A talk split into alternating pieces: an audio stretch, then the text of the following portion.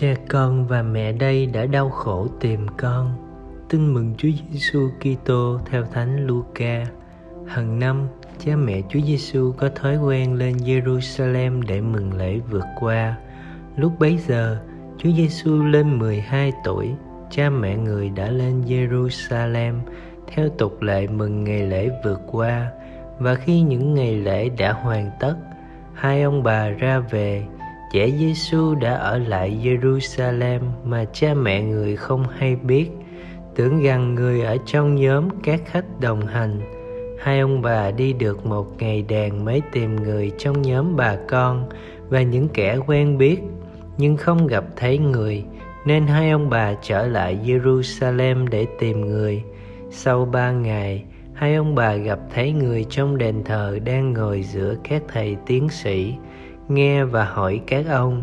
Tất cả những ai nghe người nói đều ngạc nhiên trước sự hiểu biết và những câu người đáp lại.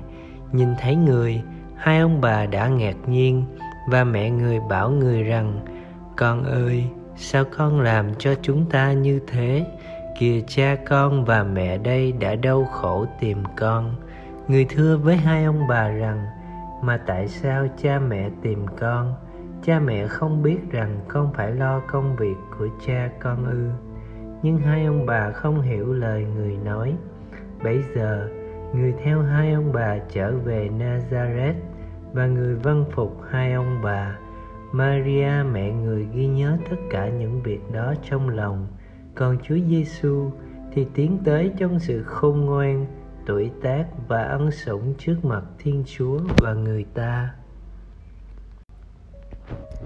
Được yêu dù bất xứng, thưa ngài, tôi chẳng đáng ngài vào nhà tôi. Nhưng xin ngài chỉ nói một lời là đầy tớ tôi được khỏi bệnh.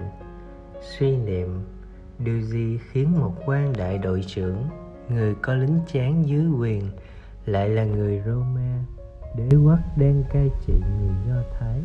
Lại thốt những lời khiêm tốn như vậy trước một người con bác thờ mang tên là Giêsu vì viên đại đội trưởng này biết Đức Giêsu là ai và mình là ai gì.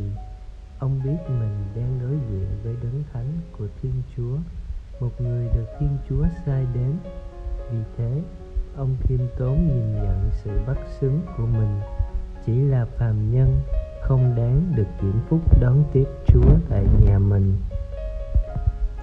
Cùng với sự khiêm tốn đó, Ông tin rằng Đức Giêsu Kitô, vị sứ giả của Thiên Chúa, không chỉ đầy quyền năng mà còn giàu lòng thương xót và ông dù bất xứng vẫn được Chúa yêu mến và đối thương.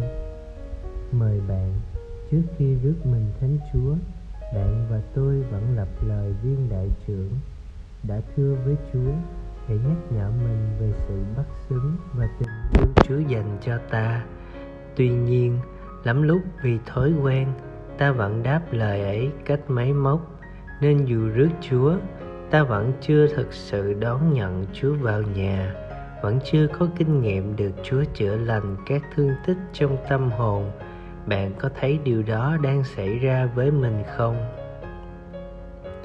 sống lời chúa mỗi lần rước chúa bạn hãy ý thức sự bắt xứng của mình cũng như tình yêu của chúa để rước Chúa một cách xúc mến.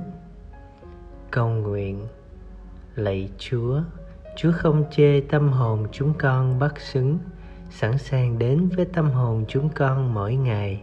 Xin cho chúng con biết Chúa và biết mình để mỗi ngày chúng con chạy đến cùng Chúa, siêng năng đón rước Chúa ngự vào lòng.